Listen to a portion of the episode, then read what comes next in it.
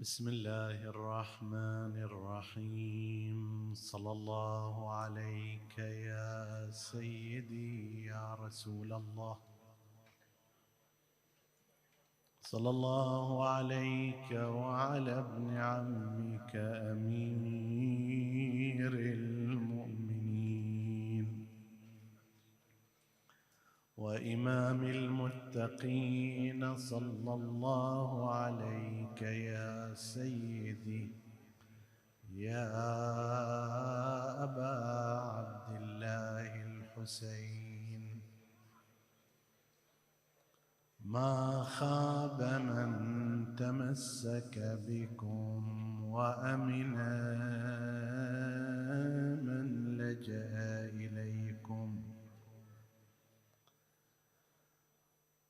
يا ليتنا كنا معكم فنفوز فوزا عظيما.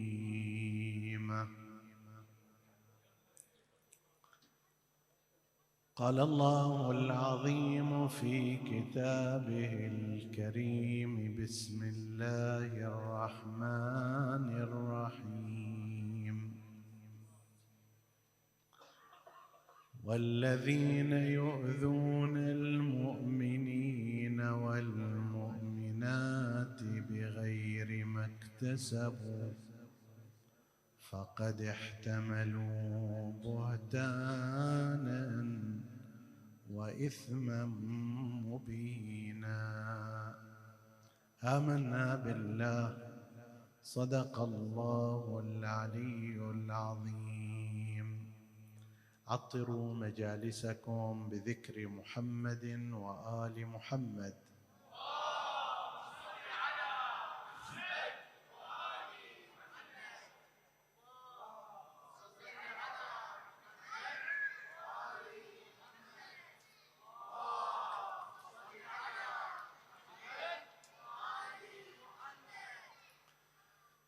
حديثنا في هذه الليلة يتناول بإذن الله تعالى الطرق والوسائل التي يستخدمها أعداء المذهب في إسقاط المرجعية الدينية الشيعية. قد ذكرنا في ليلة مضت أن هناك فئات من خارج الدين والمذهب وهناك فئات من داخل المحسوبين على المذهب. هؤلاء يصنفون على أنهم على طرف المعاداة مع المرجعية الدينية الشيعية. وأشرنا إلى بعض صفات هؤلاء وعناوينهم العامة. هذه الليلة حديثنا عن الوسائل والطرق التي يقوم بها هؤلاء لإسقاط وجود المرجعية الدينية واحترامها واتباعها في داخل طائفة الشيعة الإمامية. وفي الغالب هؤلاء إنما يبثون افكارا وكلاما وشبهات تنتهي إلى التشكيك إما في أصل الحاجة إلى المرجعية الدينية وإما تنتهي إلى التشكيك في أشخاص المراجع وتنتهي كما يتصورون إلى أن الناس سوف ينفضون عن المرجعية الدينية. فهي اذن قسمان. قسم من الأفكار يتناول جانب أنه لا حاجة للمرجعية الدينية في هذا الزمان وسنأتي على بيان بعض ما يذكرونه. والقسم الثاني ينتهي إلى التشكيك في هذا المرجع أو ذاك. شخصية هذا المرجع كذا وكذا. حتى وإن قلنا أن المرجعية جيدة لكن هذا المرجع رقم واحد هذا المرجع رقم اثنين هذا المرجع رقم ثلاثة. هؤلاء لا يستحقون الاتباع. أو إذا أردنا أن نستعمل تعبير الحوزات العلمية قسم من الأفكار في كبرى القضية. هل هناك حاجة للمرجعية الدينية؟ وقسم آخر في صغرى الموضوع المرجعي. هذا ليس حسنا ذاك سيء بالنسبة إلى القسم الأول وهو التشكيك في الحاجة إلى الأصل المرجعية الدينية بغض النظر عمن يكون مرجعا. نحن لا نحتاج يقول هؤلاء لا نحتاج إلى مرجعية دينية وهؤلاء على أقسام في الأفكار. القسم الأول من يتظاهرون بأنهم ينفتحون على القرآن الكريم مباشرة. يقول لك القرآن الكريم فيه تبيان كل شيء فيه تفصيل. فليش أنا أروح إلى فلان وفلان؟ ما دام القرآن عندي والقرآن قطعي وقد نزل به الأمين جبرائيل على رسول الله صلى الله عليه وآله وهذا موجود قدامنا كامل أفتحه وأرجع إليه مباشرة. ليش أرجع إلى الرسالة العملية؟ وإلى العالم الديني وإلى المرجع. ظاهر هذا الكلام ظاهر لطيف. قرآن بعد ما في أصدق منه ما في أحسن منه. لا اكو اختلاف فيه ولا تشكيك في سنده ولا غير ذلك. فانا أروح على القرآن مباشرة.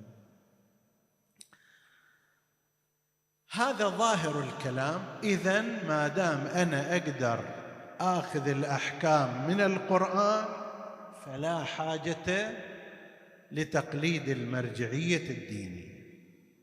هذه فكرة؟ جواب. هذه الفكرة ليست ابتكارا وإنما قالها قبلهم من قال حسبنا كتاب الله. ليش علي بن أبي طالب؟ وليش الثقلين وعترتي أهل بيتي؟ قرآن موجود آياته كاملة. إحنا قدامنا نشوفه ليش نروح ناخذ من علي بن أبي طالب لو من فلان وفلان؟ هذا القرآن قدامنا. هذا في العصر القديم. في العصر الحديث يعني من حوالي سنة 1900 هجرية عفوا 1900 ميلادية برزت حركة في الهند. أنشأها رجل متعلم في المدارس العصرية في بريطانيا يسمى سيد أحمد خان. الهندي. هذا اجى وهو غير شيعي المذهب. بعد ما درس قام يراجع الصحاح عند القوم فوصل إلى نتيجة. شنو هذه الصحاح؟ فيها كثير من الأحاديث مضادة للعلم. فيها كثير من الأحاديث متضاربه فيما بينها فإذا هذه لا يمكن أن تكون منهاجا للحياة. احذفها كلها. وإذا ماذا أصنع أنا إنسان مسلم؟ هو يقول أرجع إلى القرآن. ومن هناك سموا بالقرآنيين. القرآنيون. حركة أنشأها في الوسط غير الشيعي سيد أحمد خان الهندي ثم تطورت انتقلت إلى باكستان ثم انتقلت إلى مصر. وهذا الفكر بدأ ينتشر. يقول لك هذه الصحاح فيها تناقضات فيها أشياء ضد العلم ضد التاريخ ضد الحقائق. ما يمكن أن تصير عندنا برنامج. فإذا أروح أنا إلى القرآن الكريم. وصارت هذه وإلى الآن بعض رموزها موجودون ولكن هي في طبقة المثقفين ليست في الطبقة الشعبية. بعض من هم في المذهب الإمامي الشيعي كأنما استحلوا بالفكرة وتصوروا أنهم قد اكتشفوا كشفا عظيما والحال هذا تاريخه. في تاريخ الإسلام قالها قبلهم من قال حسبنا كتاب الله. في العصر الحديث قالها مؤسس حركة القرآنيين. هؤلاء القسم من المثقفين الشيعة خصوصا هذول اللي عندهم فكرة حول تدبر في القرآن الكريم في صورته المغالية. يقول لك إحنا مأمورون بالتدبر في القرآن. افتح القرآن واستنبط. افتح القرآن وشوف المعاني.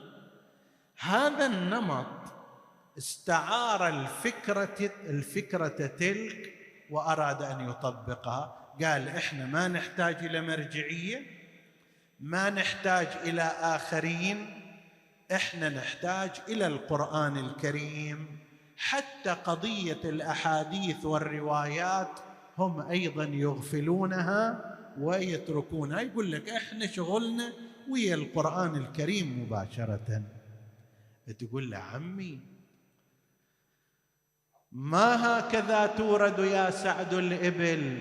ذاك لأنه وجد تناقضات في الصحاح لجأ إلى هذه الطريقة. إحنا أصلا ما عندنا شيء اسمه صحاح. عندنا كتاب الكتب الأربعة. كل فقيه مجتهد بالغ من العلم مبلغه لازم يحقق كل حديث بنفسه. ما يقول لأن أستاذي قال هذا صحيح أنا أم أقول صحيح.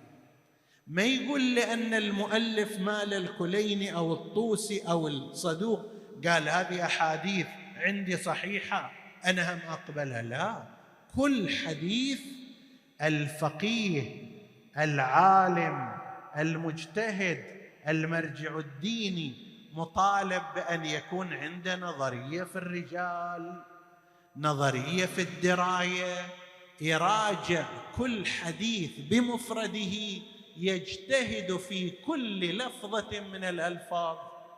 ما عندنا شيء اسمه الصحيح وخلاص. وإذا كان أول الكتاب يتخالف مع آخر الكتاب نكفر بالجميع ونقول روح وراء القرآن. نقول هذا الحديث غير صحيح. ذاك الحديث ضعيف. هذا يحمل على كذا. هؤلاء لقلة بضاعتهم في هذا الشأن. ما دارس رجال ما دارس حديث ما عارف ما خايض بهذا البحر. يقول لك اذا أنا أروح وراء القرآن ما في لا سند ولا رجال ولا كذا. شوف الآية قالت لك شيء روح وراه. طيب. حتى بعضهم طبعا من غير المذهب عنده من الفتاوى العجيبة أنه يقول هذا مثلا في أوروبا الآن الوقت طويل للصوم. هذا واحد من القرآنيين. وقت طويل أحيانا 18 ساعة أكثر أقل. فهذا اذا وعلى الذين يطيقونه فدية طعام مسكين. اللي في مكانه الصوم طويل عليه فدية طعام مسكين. طعام مسكين يعني 2 دولار. خلاص بدل ما أنت تصوم أنت شاب عضلاتك بقد الاسطوانه الله يزيدك عافية وخير. طيب بس يقول لك أنت لا تطيق هذا. 17 18 سنة ادفع لك دولارين يعني طول الشهر 60 دولار والحمد لله رب العالمين هذا خوش صوم طيب لازم واحد هم يقول أنه الصلاة هم أحيانا التعب استأجر لك فد واحد يصلي عنك الصلوات اليومية وأنت هم روح تنزه. هذا الفهم الخطأ اللي كان عند آخرين نقله بعض من هم في داخل الدائرة دائرة المذهب وقال إحنا نعتمد على القرآن الكريم ولا نحتاج إلى المرجعية الدينية. طبعا هذا كما بينا أصل الفكرة ليست ابتكارا لهم. سبقوا بها. هذه الفكرة لا تستطيع بها أن تعبد الله بمقدار ركعتين. ركعتان لا تستطيع أن تعبد الله بها. القرآنيون لا يستطيعون أن يصلوا صلاة الصبح بالقرآن لأن القرآن الكريم ما في كيفية صلاة الصبح. ابحث في القرآن من أوله إلى آخره. هذه الكيفية اللي أنت الآن تعلمها ابنك من ست سبع سنوات وهو يعرف هذه الصلاة ما موجودة في القرآن بهذه الطريقة. فهذا أبسط شيء صلاة ركعتي الفجر. لا تستطيع أن تكتشفها من القرآن. تقدر تكتشف برنامج حياتي. إحنا ذكرنا في ليلة من الليالي الماضية بعض الرسائل العملية. 9240 مسألة في العبادات وفي المعاملات. وأنت بالقرآن الكريم لا تستطيع أن تصلي. ركعتين. ركعتي الفجر لا تستطيع أن تصليها. كيف تقدر تدير أمور حياتك وبرنامج لحياتك الشخصية العبادية الاجتماعية والمعاملاتية؟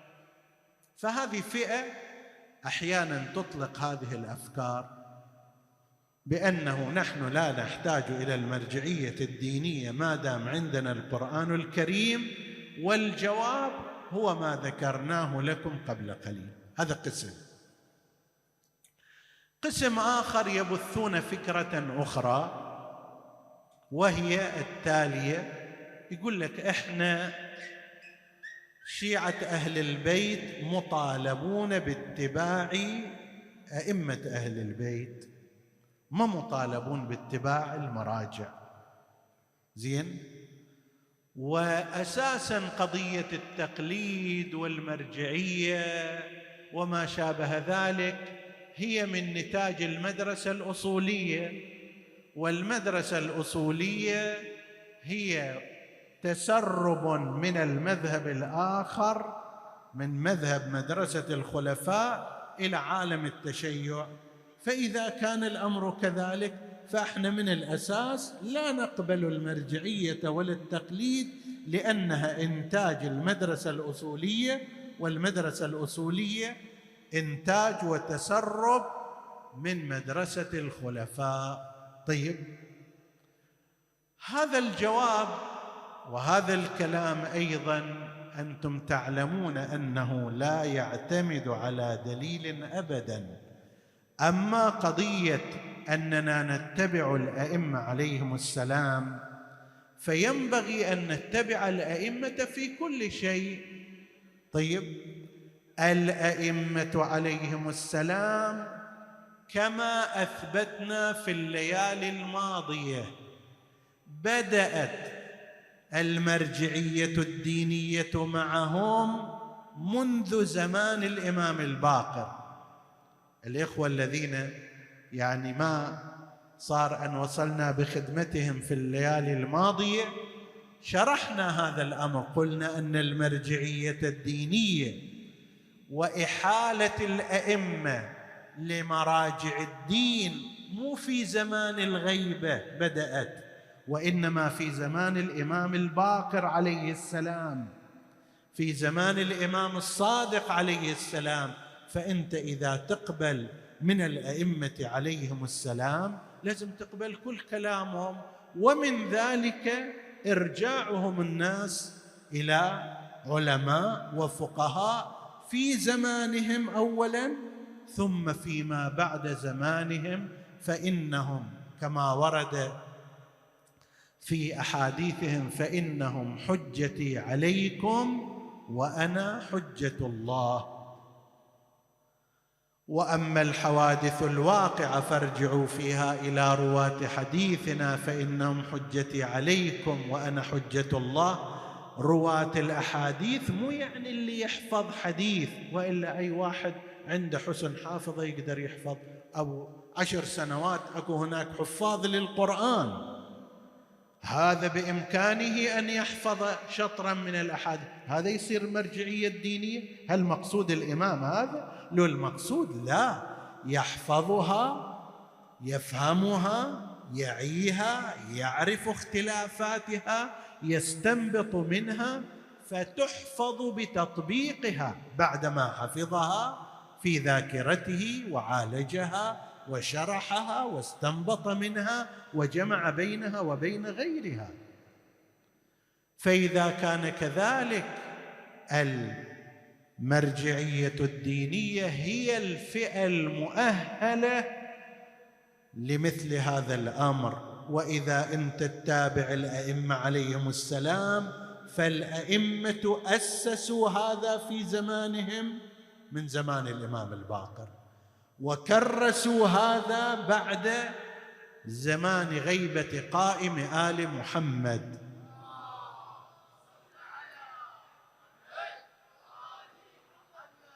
فإذا أنه إحنا نتبع الأئمة مباشرة. إذا كان الإنسان صادقا في ذلك فلا يصح أن يتبع في شيء ويترك في شيء آخر وإنما لازم أن يتبع في الجميع. ومن الجميع تكريس نظام المرجعية الدينية لدى الشيعة. طيب لنفترض جدلا ننزل وياك. أنت تروح تسمع من الأئمة. طيب. الأئمة أخو الآن ما يمكن التواصل المباشر معهم فإن إمام زماننا عجل الله تعالى فرجه الشريف غبنا عنه بأخطائنا. وبقلة إيماننا فلا نستطيع التواصل معه. لابد أن نرجع إلى الأحاديث الأحاديث اللي موجودة في الكتب. أحاديث اللي موجودة في الكتب والروايات فيها الخاص وفيها العام وفيها المطلق وفيها المقيد وفيها الضعيف وفيها الصحيح وفيها المتعارضان وفيها وفيها معركه الآراء. علماء فقهاء مقتدرون. يحار آخر الأمر بعد تقليب المسألة من مختلف الوجوه وذكر الاحتمالات والاستدلال بمختلف الاستدلالات. يقول إلى الآن أنا مو جازم في الموضوع. هذا وهو البحاثة العلامة المحيط العارف بأخبار أهل البيت عليهم السلام. أنا أجي وامثالي من عامة الناس أقول أروح آخذ الروايات من الكتب وأعتمد عليها. إن دون ذلك خرط القتال. ما يمكن هذا الأمر؟ والذي مارسه وجربه يعرف كم هو أمر صعب في هذه الجهة. هاي الحوزات إيش قد اشتغلت؟ المجتهدون إيش قد اشتغلوا؟ المراجع إيش قد اشتغلوا؟ وسيعملون أيضا. ويبقى هناك مجال واسع للاجتهاد. فأمر أنه أنا ما أحتاج إلى المرجعية الدينية. وآخذ أحكامي مباشرة من الأئمة عبر الروايات الموجودة هنا وهناك. هذا كلام يتبين أن صاحبه ما داخل البحر وما متبلله ملابس به قسم ثالث من هؤلاء ويلجؤون إلى فكرة أخرى يشيعونها بين الناس وهي ما يسمى بالاتجاه العقلاني. يجي يقرر لك مقدمات وينتهي إلى نتيجة. يقول لك إحنا الله أكرمنا بالعقل إن في ذلك لآيات لقوم يعقلون. زين فأنت الله من عليك بالعقل.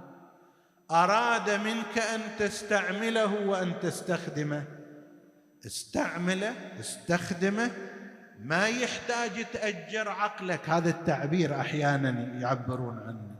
لا تأجر عقلك إلى شخص آخر ولو كان مرجع الدين.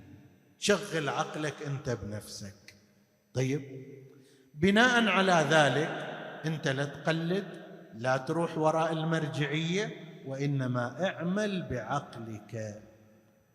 زين جواب على ذلك. أفضل ما أعمل فيه من المسلمين العقول واعتمدوا عليها بهذا المعنى هو المذهب الحنفي. قاسوا الأمور واستدلوا على شيء بشيء ونظروا شيئا بشيء آخر وهكذا. وانتهى بهم إلى أن قال إمامنا جعفر بن محمد صلوات الله وسلامه عليه.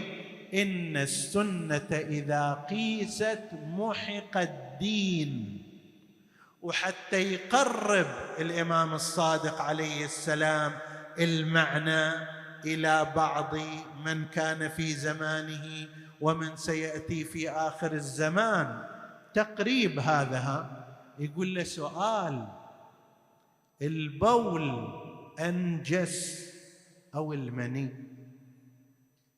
لا سيما عند مدرسة الخلفاء الرأي الشائع أن السائل المنوي ليس نجسا. عندهم هكذا ويرون رواية غير صحيحة عن بعض زوجات رسول الله أن النبي المصطفى حاشاه كان إذا صار على ملابسه شيء من هذا كان يحكه بعدما ييبس ويصلي فيه. طيب وهي رواية باطلة عندنا. فيقول أيهما أكثر نجاسة؟ البول والمني. إذا السائل المنوي طاهر فبالأمر عندكم هذا. إذا لا نجس بس عندكم. قال له البول أكثر نجاسة. قال فلما أمر المسلم أن يغتسل عن المني والجنابة ولا يغتسل عن البول. في البول إذا خرج منه البول يكفي أن يطهر الموضع بالماء لكن إذا خرج منه السائل المنوي بالإحتلام مثلا في الليل أو بالممارسة الجنسية المشروعة هذا يجب عليه أن يغتسل بالكامل من فوق إلى تحت يغسل رأسه ورقبته ثم يغسل سائر بدنه من الأمام والخلف. زين هذا إذا السائل المنوي أقل نجاسة ليش صار؟ شربطه براسه يغسل رأسه. شربطه برجله يغسل رجله. منطقة معينة خرج منها.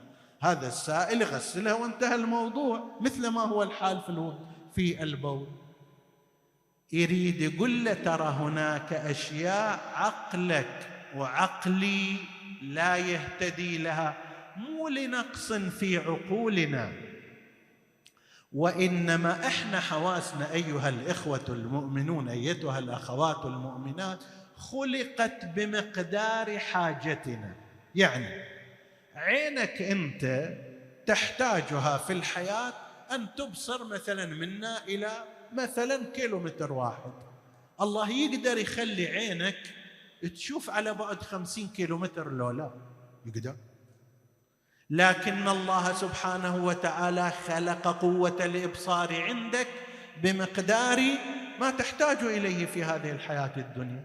ذراعك تقدر تشيل فيه مثلا إلى حد خمسين كيلو مئة كيلو. هذول رفاعين رباعين الأثقال أكثر من ذلك. الله يقدر يخلي في يدك قوة تشيل فيها 500 كيلو ولا لا؟ يقدر يسوي. الله على كل شيء قدير. لكن هذا أنت ما تحتاجه في حياتك الدنيوية. وهكذا قلبك وهكذا سمعك وهكذا شمك وهكذا ذوقك. الله يقدر يخلي عندك قدرة في التذوق من دون أن تلامس الشيء المستذاق. يقدر الله يسوي هذا. بس ما تحتاج إلى عقلك أيضا خلقه بالمقدار الذي تحتاج إليه. لذلك مثلا أن تعرف بعقلك الله ما هو وكيف هو لا تحاول. عقلك ما يوصل. مثل ما عينك ما, ما توصل إلى خمسين كيلو متر عقلك أيضا لا يصل إلى الله في ذاته وكنه. يتعرف على الله بآثاره بالمقدار الذي يوجب حجة عليه في أن يعبده. أما أن يعرف ما هو الله وذات الله وكنه الله لا لا هذا ابدا لا تستطيع ولن تستطيع فلا تحاول عبثا. كذلك في أمور الدين في أمور الدين بمقدار الاستدلال والاستنباط والجمع وما شابه ذلك للعارف المتخصص الله سبحانه وتعالى أعطى هذه القدرة. أما أننا نكتشف أحكام الله من غير هذا الطريق وبغير هذا الأسلوب ونقول عقلنا يهدينا إلى كذا وكذا. ما يدرك أن هذا مو عقلك هذا هواك. هذا وهمك.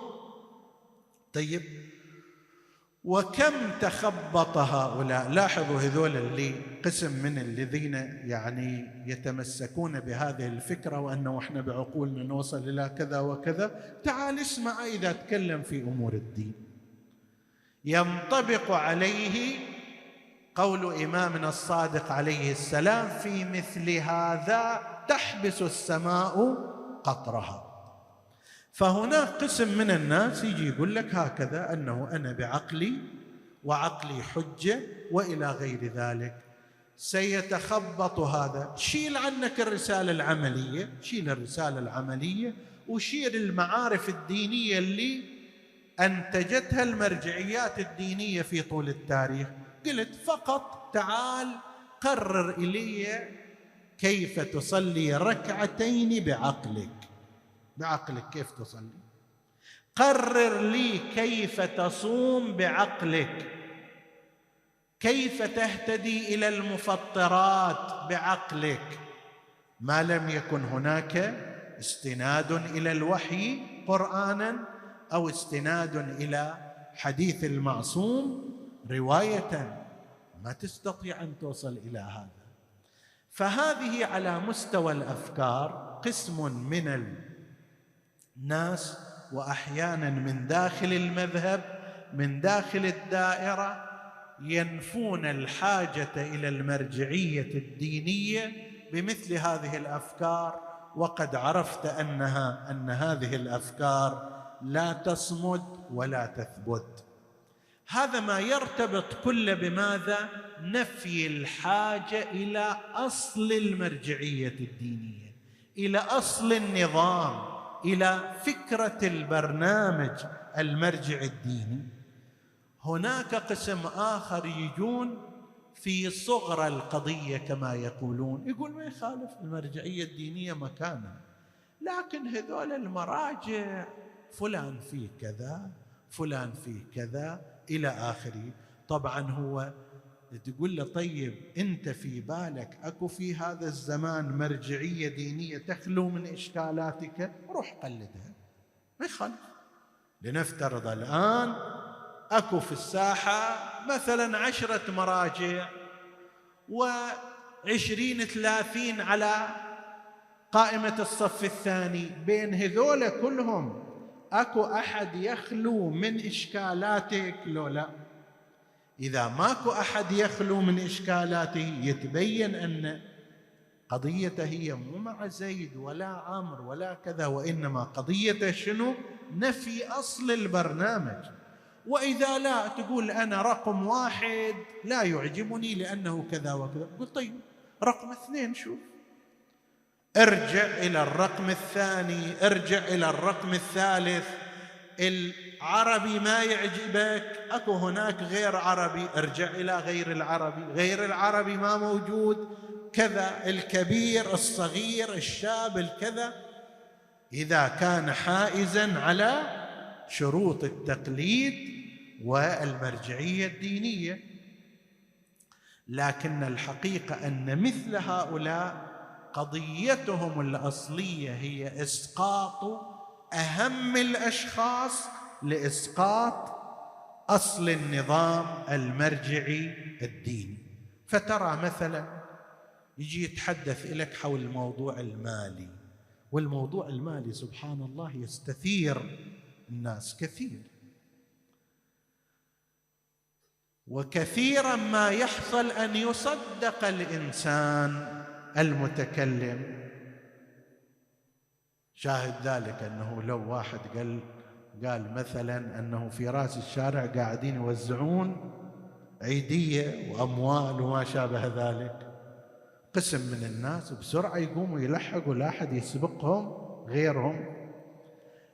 فلان واحد جايبين فلوس مطينها وياه مسؤول الحسينية أو القاعة وقالوا له وزع هذه على الحاضرين.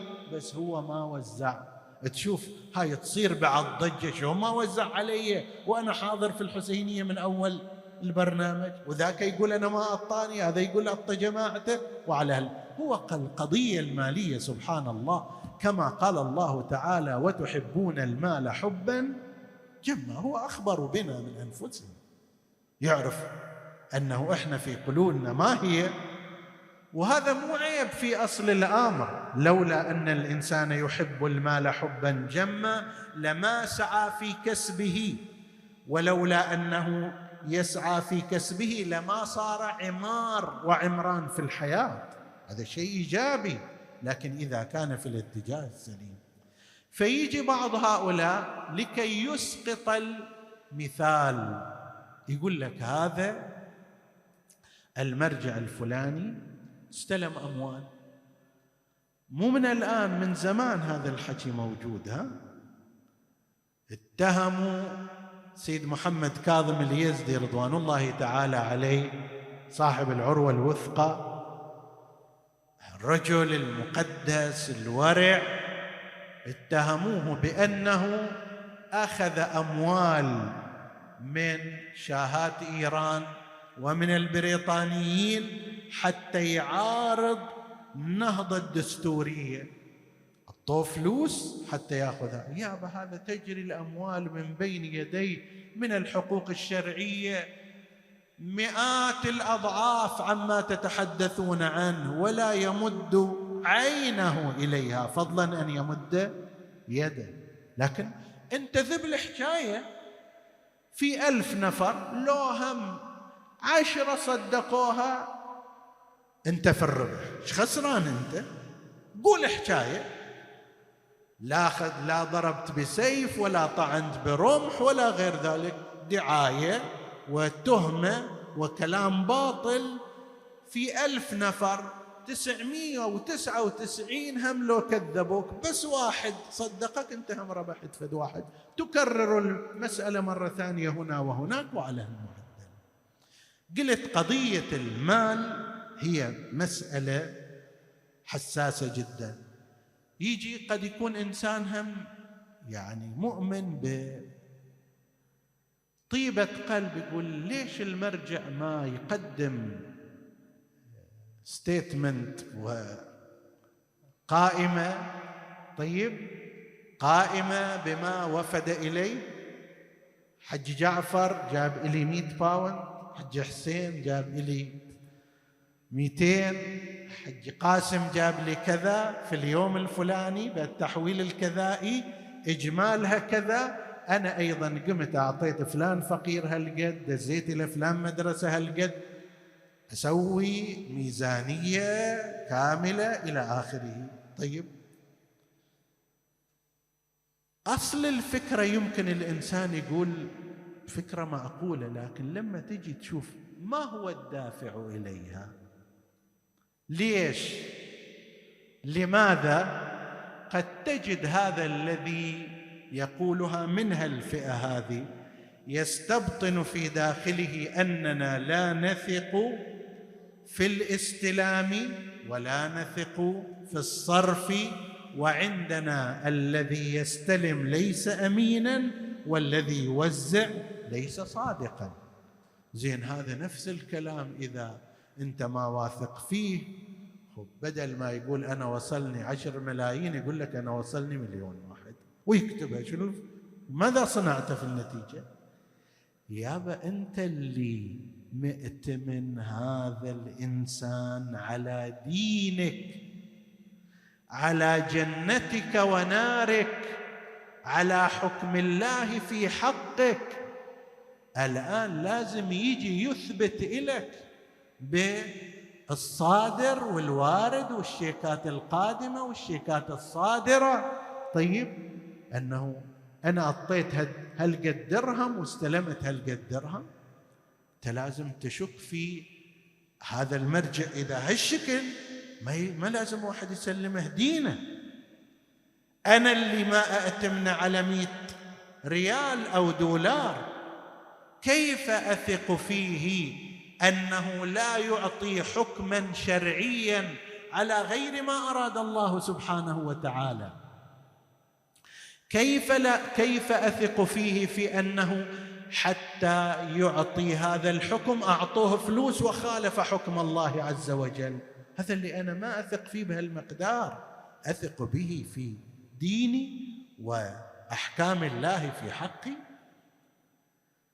لكن هي المسألة كما قلت تبدأ من هنا تتطور عند قسم آخر أنه هؤلاء عندهم أموال يلعبون بها ما أدري كذا وكذا زين أولادهم نسوانهم وكلائهم ربعهم يعني هو صور في ذهنه عصابة.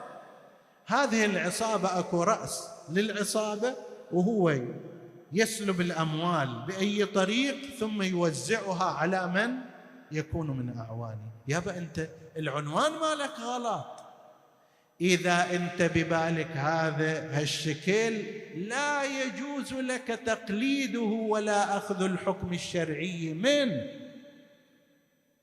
أنت هذا إما طريقك إلى الجنة أو طريق إلى النار وفي هذه الحالة هو طريق إلى النار. طيب.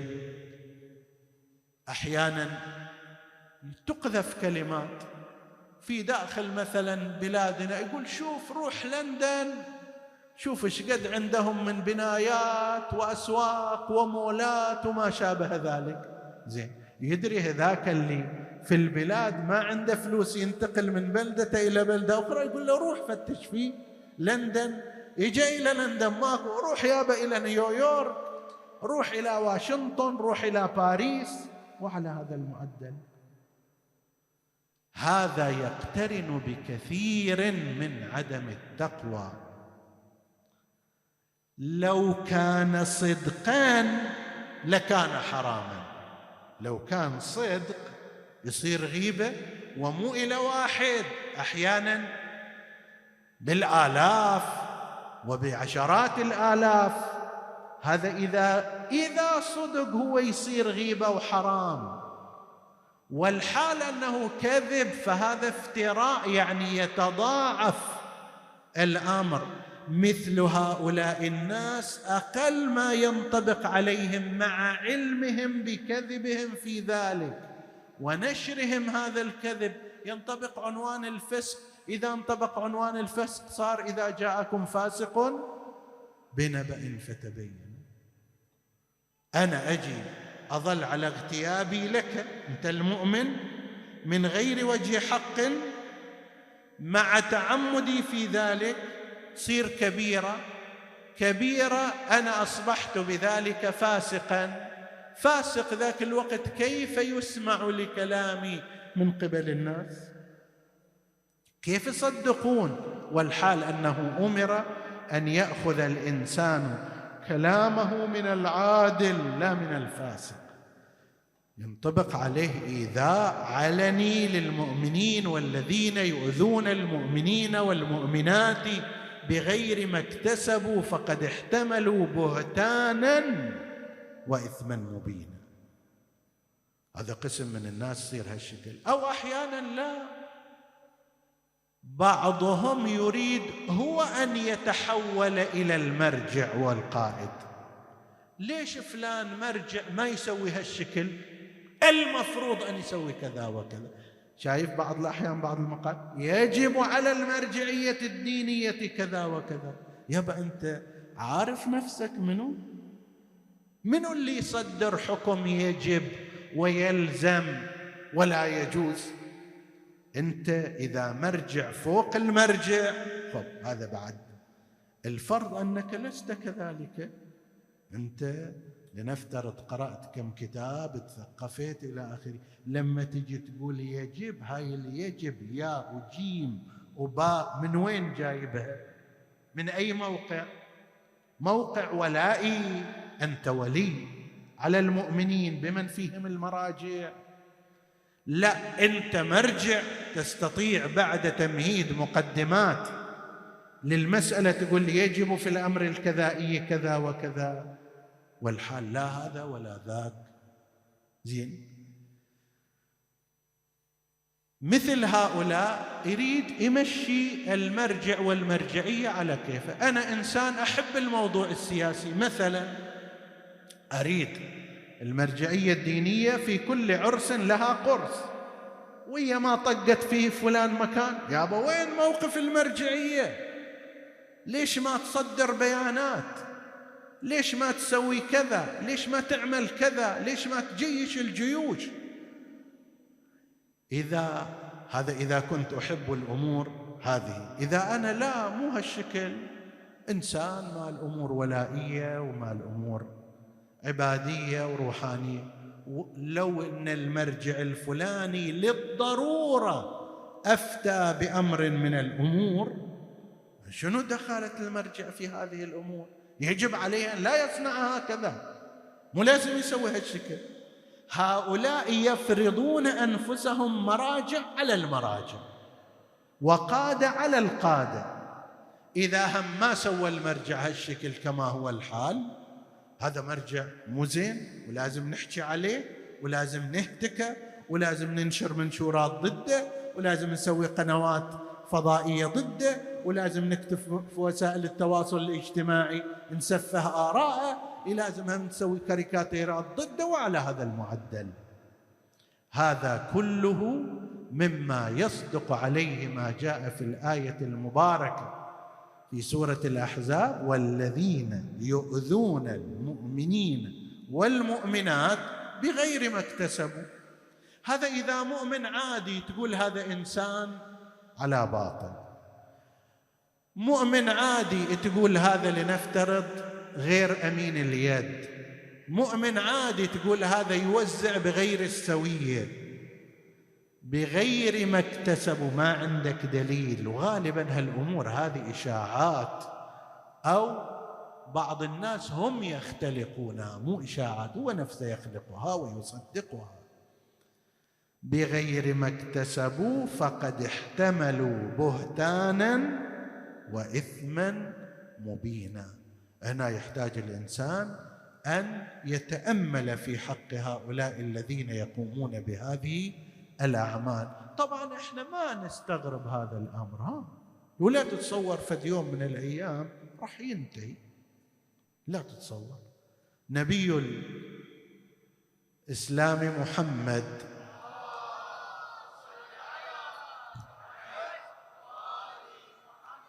أول ما إجا قالوا له ساحر شاعر مجنون. طيب. هذا شاعر أبو خيالات. مو واقعي. هذا أصلا مجنون مخبم واحد يجي أجعل الآلهة إلها واحدا. هم 300 صنم حول الكعبة ومو قادرين يمشون الكون. يجيب لنا فد واحد يمشي الكون. ما يصير هذا؟ شاعر ساحر ساحر يسحر الناس. ما عليكم إذا شفتوا كلامه. طيب وكذا؟ هذا مو لقوة المبدأ لا هو عنده قدرات تأثيرية استثنائية. هذا نبيك المصطفى صلى الله عليه وآله. اللهم صل على محمد. وعلي أمير المؤمنين عليه السلام. شاد الإسلام بسيفه ومع ذلك شتم ولعن وأشيع عنه ما أشيع على منابر المسلمين. إلى زمان عمر بن عبد العزيز زمان عمر بن عبد العزيز سنة 96 و97 هجرية. احسب من سنة 40 مجيء معاوية. وخمسين شهادة الإمام الحسن اللي بعض المحققين يقول بدأ الشتم بعد شهادة الإمام الحسن إلى سنة خمسة وتسعين ستة وتسعين. كل هالفترة هذه بعض الكتاب يقولون لما وصل الخبر إلى الشام أن عليا عليه السلام ضربه عبد الرحمن بن ملجم في مسجد الكوفة وهو يصلي. تساءل بعضهم ببلاهة أو كان علي بن أبي طالب يصلي؟ هو الذي أقام الصلاة هو الذي شاد الإسلام بس الدعاية والشبهات والكلام الباطل قد يؤثر في قسم من الناس. أئمتنا صلوات الله وسلامه عليهم كانوا على هذا الأمر وكانوا يحتسبون ذلك عند الله سبحانه وتعالى ويرون أنه جزء من الضريبة التي يدفعونها. كما يدفعون من أعناقهم ورقابهم يدفعون أيضا من شخصياتهم ومن ذواتهم ومن سمعتهم. وكل ذلك تحت عنوان إلهي إن كان هذا يرضيك فخذ حتى ترضى. لا بأس في ذلك. ماذا يضرني ماذا يضر المرجعية أن ينبري إليها؟ هذا أو ذاك ويشتم ويلعن ويلقي الشبهات و إلى غير ذلك. أما قالوا عن إمام إمامنا سلام الله عليه موسى بن جعفر هذا إمام الرافضة. إمام الرافضة. نداء توهين. نداء مسبة في ذلك الوقت. وفوق ذلك أيضا طرحوا جنازته على جسر بغداد. ونادى المنادي ألا ومن أراد أن يتفرج على إمام الرافضة فهذا موسى بن جعفر قد مات حتف أنفه سمموه وسجنوه ومع ذلك سجلوا الجريمة ضد مجهول. هذا أصلا مات هو بنفسه. هو مات أو أمات نفسه. لا قضية صوم ولا قيد ولا غير ذلك. لكن بقي هذا الإمام العظيم سلام الله عليه. تعال أيام شهادته في شهر رجب. شوف الملايين كيف تزحف إلى ذلك المرقد الطاهر. وأين الذين قتلوه؟ ذهبوا أدراج الرياح لم يبق منهم إلا اللعنة عليهم وإلا الذكر السيء. ولكن تألق هؤلاء على رغم عظم التضحية التي قدموها من أجل الإسلام. سجن الإمام عليه السلام. نتوسل هذه الليلة بذكر باب الحوائج موسى بن جعفر. وهي ليلة جمعة والليلة التي يرجى فيها ما يرجى وإمام هو باب الحوائج. يا وجيها عند الله اشفع لنا عند الله. يا أبا الحسن يا موسى بن جعفر يا حجة الله على خلقه إنا توجهنا واستشفعنا وتوسلنا بك إلى الله. وقدمناك بين يدي حاجاتنا يا وجيها عند الله اشفع لنا عند الله. يا وجيها عند الله الليلة حوائج المؤمنين كلها بارزة كلها مقدمة في هذا الجمع وفي غيره. نسأل الله بحق أئمتنا جميعا وإمامنا على وجه الخصوص باب الحوائج أن يقضي حوائجهم جميعا. وأن ينجز مطالبهم إنه على كل شيء قدير. سجن إمامنا عليه السلام في سجون متعددة. آخرها كان أصعبها وهو سجن السندي بن شاهك. لعنة الله عليه. الذي كان كما قيل لا يرى فيه النور وكان مقيدا في داخل السجن بأرطال الحديد. ذاك الوقت الإمام عليه السلام تخطى الخامسة والخمسين من العمر. تفضل ماذا يصنع رجل وهو في داخل السجن حتى تقيده في يديه ورجليه بأرطال الحديد حتى ضاقت نفسه بأبي وأمي. واشتاق إلى لقاء ربه ولقاء أجداده الطاهرين فكان يرفع يده إلى السماء وينادي يا مخلص الشجر من بين ماء وطين.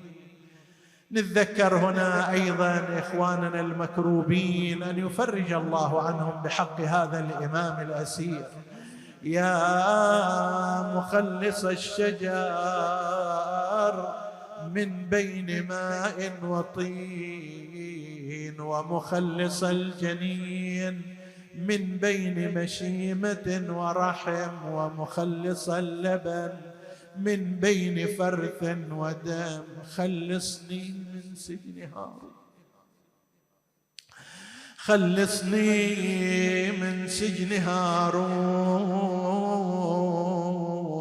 استجاب الله دعاءه وكان اللعين قد أعد العدة لتسليم إمامنا فدس إليه ذلك السم النقيع في طعامه لما أكل من ذلك الطعام سرى السم في بدنه.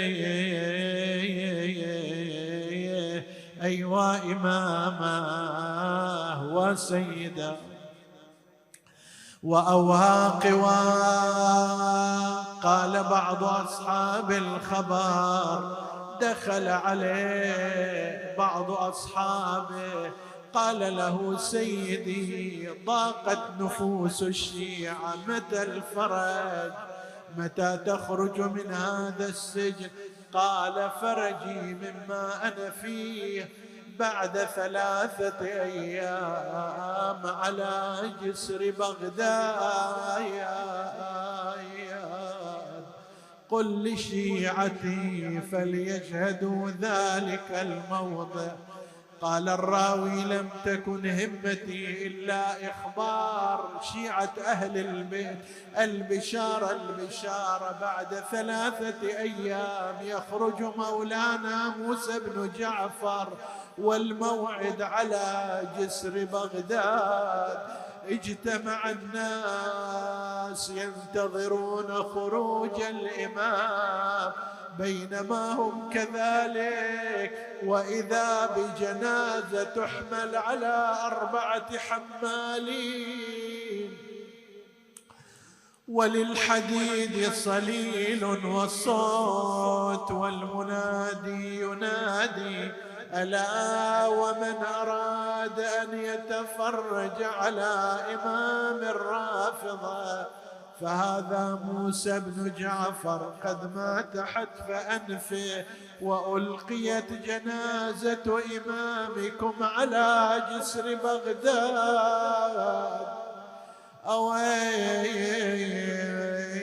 اويل عالجوا لا جو قضايا نحبه غريب ولا حضار يمها اصحابه ولا قريب.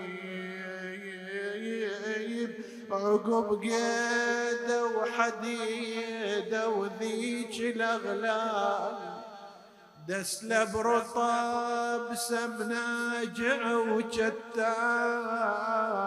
أكل بعضه منه نال ما نال. حسبكم قال نلت اللي تريدون نسألك اللهم وندعوك باسمك العظيم الأعظم. الأعز الأجل الأكرم يا الله. اغفر لنا ذنوبنا كفر عنا سيئاتنا. آمنا في أوطاننا لا تسلط علينا.